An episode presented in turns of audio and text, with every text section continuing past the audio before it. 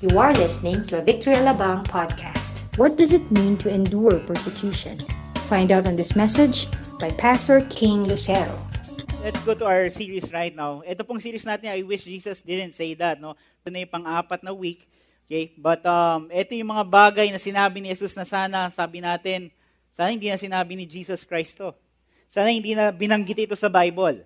Okay? I'm sure meron din kayong mga gantong mga salita na binanggit nyo, na sinabi ninyo, na sana hindi mo na binanggit.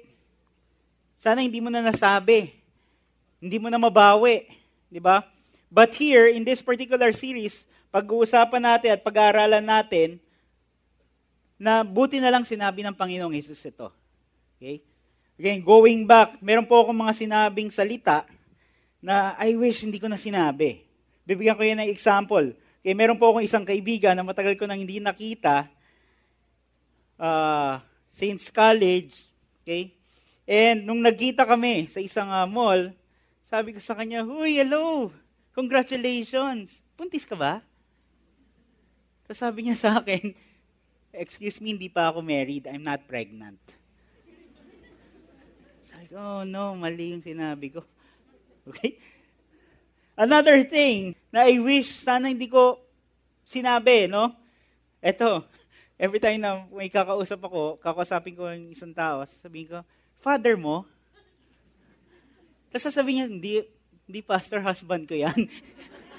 so feeling ko, parang, Lord, sana mag-rapture na, para hindi na ako makita. Nakakahiya, di ba? Sana hindi ko na sinabi.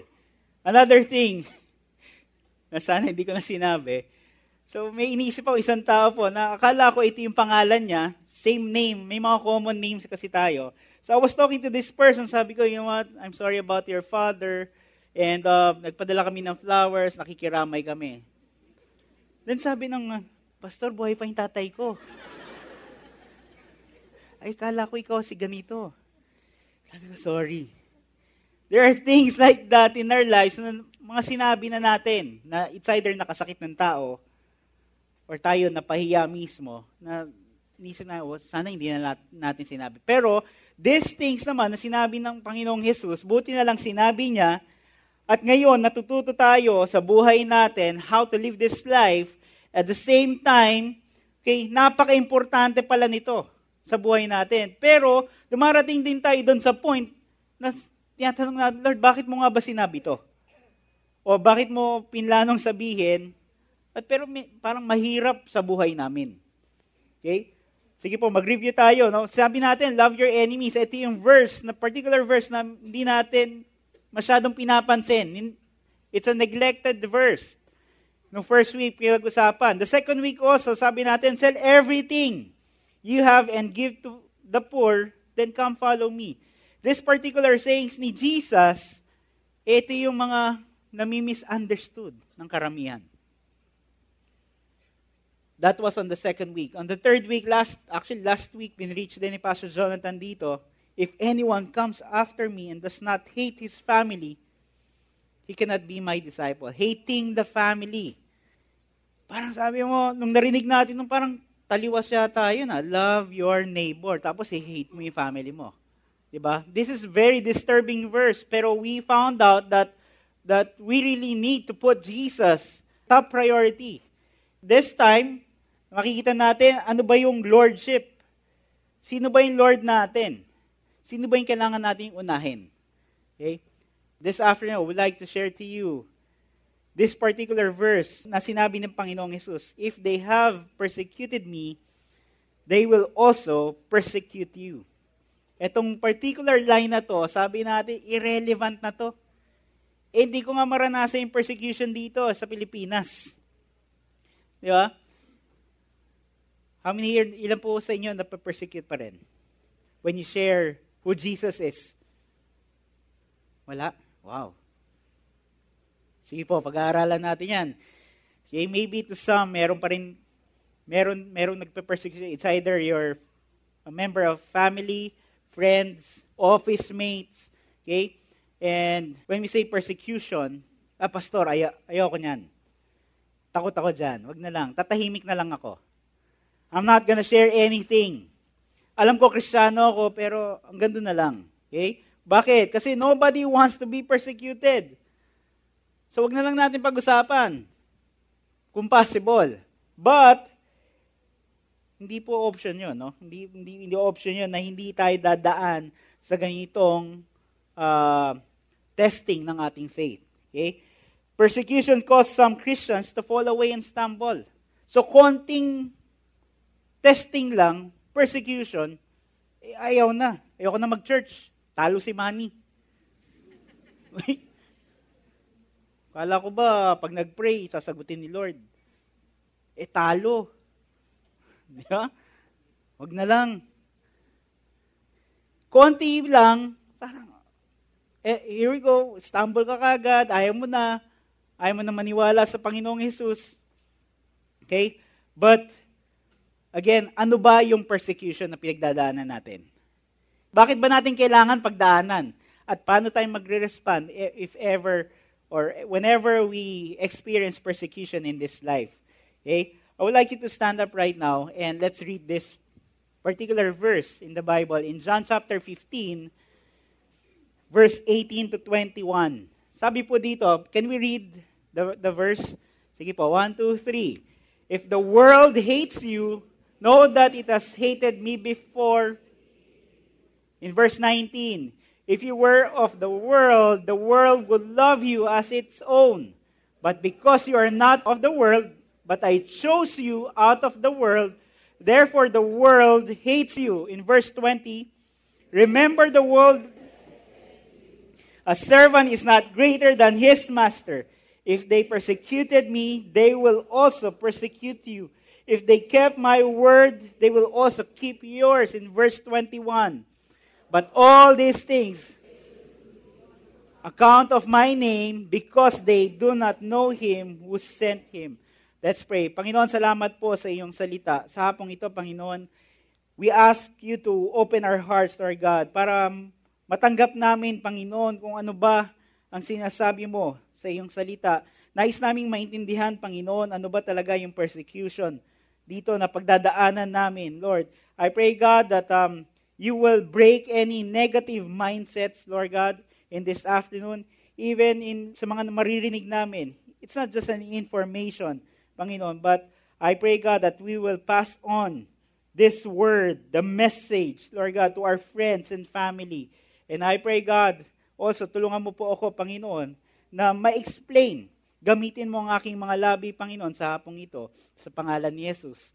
Amen at amen. Makakaupo na po ang lahat. This particular verse or chapter, pinag-uusapan po dito yung love ng Panginoong Jesus. And on chapter 16 ng, ng John, pinag-uusapan naman, eh, yung topic na hate. Actually, seven times binanggit dito. But no matter what, okay, yes, sinabi ng Panginoong Jesus ito, they will hate you Okay? People hate me and they will hate you as well if you continue to follow me. Okay? Pag-uusapan natin to. Okay, dito sa ating uh, ngayong hapon po. Now, let's define ano ba talaga yung persecution. Tingnan natin yung definition. No? Definition po nito, hostility and ill treatment, especially because of race, political, and religious belief. Kung magkakaiba ng paniniwala, mayroong persecution nagkakaroon ng persecution. Another, uh, another definition is to harass or punish in a manner designed to injure, grieve, or afflict, specifically to cause to suffer because of belief. Again, how many are followers of Christ here? Yan, dumadami na po. Because of your belief, we will experience persecution. Okay? Another thing, to annoy with the persistent or urgent approaches. Ito yung attacks, pleas, and importunities. Okay? In, in Greek word, joko, means put to flight. And when we experience persecution, it may cause us to what? To run. Ayoko na. Alis na ako dito. Diba? And if you will compare the persecution now, compared do, noon, noon, panahon ng Panginoong Yesus, eh, mas grabe pa noon. Tama ba? Siguro kung dito sa Pilipinas, we're talking about yung culture natin, eh walang gano actually. Wala nga namamatay na Pilipino na pinersecute dito sa Pilipinas. Wala. Wala tayong nabalitaan ganon. Tama ba? O meron? Wala pa. Let's see, no? Ito po yung mga disciples or follower of Christ. Anong nangyari sa kanila during that time? Si Matthew killed by stabbing. Sinaksak following Christ. Si James, son of Alphaeus, crucified, pinako sa krus. Si James na brother of Jesus, itinapon, hindi ko alam kung saan, no? throw down from a height. Siguro mga, kung dito, mas mataas pa siguro, di ba? Maybe pumunta ng Mount Makulot, tapos sinulog, di ba? Stoned and then beaten to death. John, tortured by boiling oil. Anong sinabi ng bagnet, di ba? John Kawali. Because of declaring who Jesus is, ito, pinakuluan sa mantika. What else? Si Peter, crucified, upside down. Sino pa? Andrew, crucified on an X-shaped cross. Hirap. Si Philip, noong panahon pa naman, uso na po yung drugs. Si Philip, stoned and crucified in... Hindi po, pinagbabato yan. Simon, crucified in Egypt. Thomas, dead by spear thrust. Thaddeus, killed by arrows. James, killed by sword. And so on and so forth. Marami pa yan. Ang dami pong listahan if you will study the Bible, who follow Jesus, declaring who Jesus is in their lives, ang dami po. Ang daming na persecute. But in our context, parang sabi natin, parang ang hirap naman. Nahihirapan pa tayo sa sitwasyon natin. These people really going to the nations from time to time, traveling, so that they can preach the gospel no matter what, even to the point of death. They will preach the gospel. E tayo, sa opisina, nahihiya pa tayo. Nagtatago pa tayo. Modern day, yes, maybe there's a modern day um, persecution. We, we all know the ISIS, tama po ba? uh, ISIS beheading Christians or putting them in flames, 'di ba? Sinusunog in Africa, sinunog yung buong church, puro young people, students. And marami pa tayong uh, ganong uh, stories. Buti lang hindi dito sa Pilipinas. But again, there's a challenge for us as Filipinos. Challenge sa atin when we go back to our families, to our offices, to our school, are we really sharing the gospel? If you will compare the persecution now, compare doon sa 1980s, ilan po dito ang na-born again ng 1980s? Wala. Isa. Yan. Dalawa. Okay? Konti lang. Kung naabutan nyo po yon eh, medyo hindi maganda. Okay? Kasi umusbong yung persecution din, of course. Diba? Marami, ay, born again. Ayan yung mga praise the Lord. Ayan yung mga hallelujah, hallelujah. Ina-outcast. Diba? Katunayan po, may mga eskwelahan, pag born again Christian ka na lamang ka, sisipain ka out of school. Kick out. There are some schools that we know. Okay? Meron din ako mga kaibigan, ganun. Nung nalaman na uh, Kristiyano siya, kinik out. Marami po. Okay? During the 80s. And the old tolerance before is, is like this. Respect the person's faith, but share the gospel. I will still continue to share who Jesus is. That's the old tolerance. But the new tolerance now, respect the person's faith and do not share the gospel okay na. Pastor, okay na. I'll respect him as long as hindi ko naman siya sinasaktan emotionally, physically. You know, today, Christians has the notion of not offending others. Ayoko maka-offend. Okay? Okay na ako dito, Pastor. Malamig dito sa Victory Alabang. Sarap ng aircon. Minsan tulog ako. Okay na, Pastor. Uh, ayoko maka-offend. I'm fine. Many Christians are like that now. They don't want to advance. They don't want to share. Ayoko maka-offend. Okay? I want to share to you this afternoon. Ito po yung mga actually facts about Christian persecution. Number one, the reality of persecution. I want to read to you John chapter 15. If the world hates you, Know that it has hated me before it hated you. Let me emphasize the, the word world. Okay?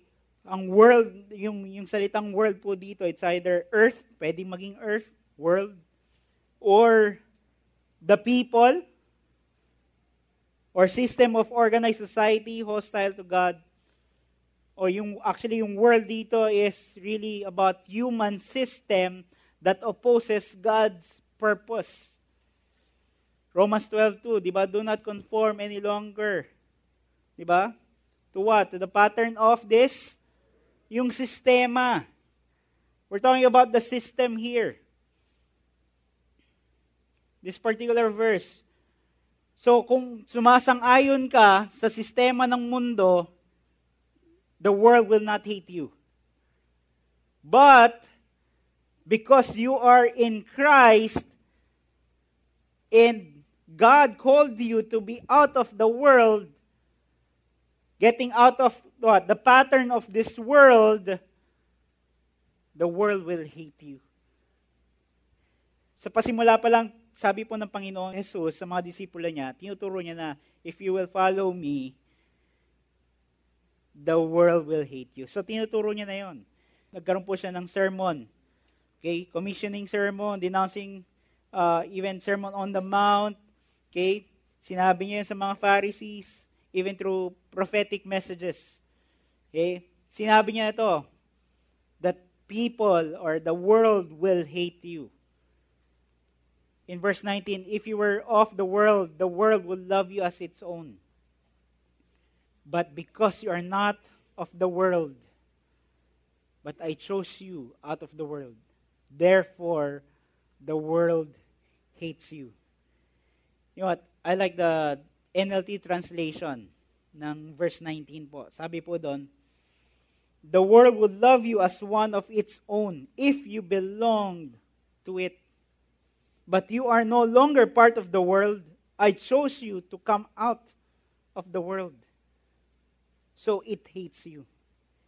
And Jesus called each and every one to come out of the world and be different. To show the world how to live a life with Christ. Pero kung hindi natin maipapakita yon, anong pagkakaiba natin sa world? Anong pagkakaiba natin dun sa mga kaibigan natin na hindi pa nakakilala sa Panginoon? Anong pagkakaiba natin dun sa boss mo na talagang pinipersecute ka? Okay, mamaya po, marami pa akong storya about that. So, we need to show people of the world that there's a difference. Mayroong pagkakaiba. Mayroong pagkakaiba ang pagiging kristyano sa isang hindi nananampalataya sa Panginoon. Mayroong pagkakaiba. Verse 20, sabi po, Remember the word that I said to you. A servant is not greater than his master. As they persecuted me, they will also persecute you. If they kept my word, they will also keep yours. So, what do we need to do? Expect the world to hate us and persecute us as a Christian. Eh, Pastor, eh, kaya nga hindi ako nagpapakilala eh. I'm a secret Christian man. Kasi pag nagaya sila, kailangan sumama rin ako. Baka pag nalaman nilang kristyano ako, hindi na nila ako iyain mag-golf. Anong golf? Golf, golf, golf, golf. Ganon. Wala na, pastor, baka sabihin nila KJ ako. Hindi po ganon. There are a lot of people there. Secret Christian man. Nagtatago. Ayaw sabihin na Kristiyano siya. Bakit? So ngayon, ang tingin sa kanya ng world, eh pareho lang pala tayo. Walang pinagkaiba. But we need to show them the true meaning of life in Christ Jesus. Okay? Meron pong isang pag-aaral. Marami pong tao na pa-persecute. 322 Christians are killed for their faith. 214 churches and Christian properties are destroyed. Marami to, nababaltaan natin to. CNN, diba, sa, sa TV, Fox News, etc. Nangyayari to. Pero dito sa Pilipinas, hindi. Okay? 772 forms of violence are committed against Christians. And saying, eh, Pastor, nahirapan na nga ako eh. May experience ko pa ba yan? Sa bahay nga lang, persecuted na ako. Okay? Paano? Eh, Pastor, even sa office, napapersecute ako ng boss ko. Paano? Eh, late ako eh. Pastor, nung pumasok ako sa opisina, late ako. Sabi sa akin ng boss ko, pinagalitan ako. Late ka na naman, kristyano ko pa man din. Pastor, na-persecute ako. Hindi po persecution yon. Kung kristyano ka, gagawin mo yung tama, papasok ka ng maaga. Hello?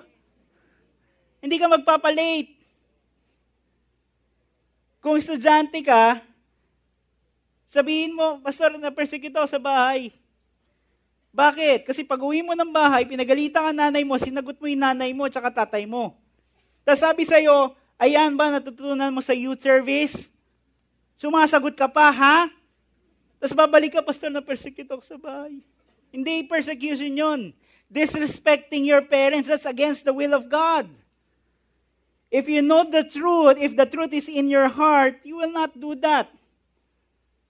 You will just say, sorry ma, dad, Next time, gagawin ko yung tama. Sorry boss, papasok ako maaga bukas. Uunahan kita. Di ba? Also, nape-persecute tayo, maybe to some, ina-isolate ka, nung nalaman kang kristyano ka, eh, ang dami ng work na pinapagawa sa iyo, no? Ah, sige, kristyano ka, ha? o ito. Tignan natin, tatambakan kita ng trabaho. Okay? So ikaw din, estudyante ka, ayaw mo mangopya. O sige, tingnan natin, hirapan natin exam mo. Di ba? Tapos nagkaroon ko tuloy ng motto, it's better to cheat than to repeat. O, laglag. Di ba? Hindi na ganun dapat. Pakita natin difference. Pakita natin difference, though there will be a continuous persecution. Why? 2 Timothy 3.12, Indeed, all would desire to live a godly life. How many of you, you desire to have a godly life? Konti lang po. Dapat po tayong lahat. All. It's not an option. Okay? To desire to live a godly life in Christ Jesus. Kung yun ang gusto natin, guess what? We will be we don't need to be surprised. 1 John 3.13, sabi, Do not be surprised, brothers, that the world hates you because you desire to live a godly life. You desire to follow who Christ is. Okay? A life devoted to righteousness will be persecuted. For example, okay, if you cherish purity and holiness, your life will be an attack on people's love on free sex. Magagalit yan sa iyo, atakihin ka yung mga yan. Why? If you pursue purity and holiness. What else? If you pursue self-control, your life will indict excess eating. Tama ba? If you walk humbly with your God, with God, you will expose the evil of pride. If you are punctual and thorough in your dealings, you will lay open the inferiority of laziness and negligence. Gumagawa ka ng tama sa opisina, okay? Hindi yung nagpapa, check, ano mo naman ako, bandik clock mo naman ako. In, iin mo ako. Pare, out ako mamaya early ha, ikaw na lang mag-out nung... Hindi, hindi mo gagawin yon. Why? Because you desire to live a godly life in Christ Jesus. What else? And if you are spiritually minded, you will expose the worldly mindedness of those around you. Again, the reality is we, you will be persecuted. We will be persecuted. Why? Because we want to live a godly life in Christ Jesus. Next, the reason of persecution. John 15, verse 21. But all these things, can we say all? All these things they will do to you on account of my name, because they do not know him who sent me. The gospel is always cause of persecution. The gospel is for the bold and courageous people only if you will make a stand of who Jesus is in your life, we need to have this verse. People will persecute you in, in account of His name. Sometimes, yung life natin persecuted, but our life is not attractive to the world.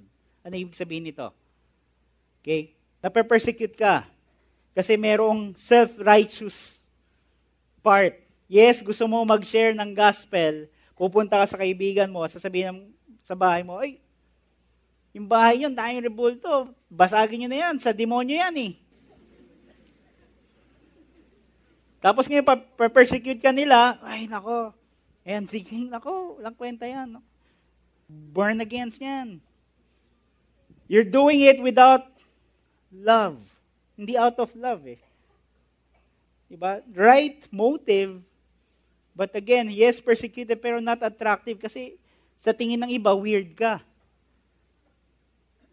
Ayan, naninigarilyo ka na naman. Parang katabi mo ang demonyo. Ganyan-ganyan sa, sa impyerno. Nako, masanay ka na. Di ba? Persecuted, yes, ito ka na naman. Lalayuan ka nila. Ayoko na dito. Diyan na naman si King. Di ba? Hindi attractive sa world. Some life is attractive but not persecuted. Ano ibig sabihin naman po nito? Sabi pastor eh, all things to all men. So, nagyaya yung barkada, inom ma, inom din ako. O, hindi ka nga persecuted. Attractive ka nga. Pero ano yung difference? Anong difference mo with your friends if you want to reach them out? Persecution means that you are making a difference for Christ. Showing that this is the right way to live. We can still enjoy without having those vices or bad habits. Life is attractive but not persecuted nako-compromise eh. Binababa mo yung standard. Pwede ka namang mag-engage without lowering the standard of God. Ipantay mo. Pero kailangan, of course, dapat mataas pa rin standard ni Lord. The reason why you will join, hindi ka makikisama, pwede kang sumama. Pwede kang hindi uminom. Di ba? What else? This is the ideal persecuted and our life is attractive. Ano ibig sabihin nito? Okay? I want to tell you my story. Nire-reach out ko po itong friend ko nung college. And every time na makikita niya ako, sabi niya, mo, ang yabang mo. Parati ka nakangiti. Eh. Sabi ko, wala naman ginagawa. Sabi niya, parati ka nakangiti sa akin. Ano bang problema mo? Sabi ko, wala nga, nakangiti nga ako eh. Sabi niya, ano bang kakaiba sa'yo? Sabi niya sa akin, what you want to know? I want to share Jesus to you. Ay, hindi ko kailangan yan, no? Ikaw na lang, kung born again ka, ikaw na lang. Pero ang yabang mo. So, been praying to this guy. Kaklase ko po ito, no? Still, every time na makikita niya ako, sabi niya, ito na naman yung born again, naka, nakangiti na naman. Parang walang problema eh. So, he asked me one time, sabi niya, ano ba, bakit ganon? Ba't ka nakangiti? Wala ka bang problema o may problema ka rin katulad ko? Sabi niya, may, of course, may problema rin ako.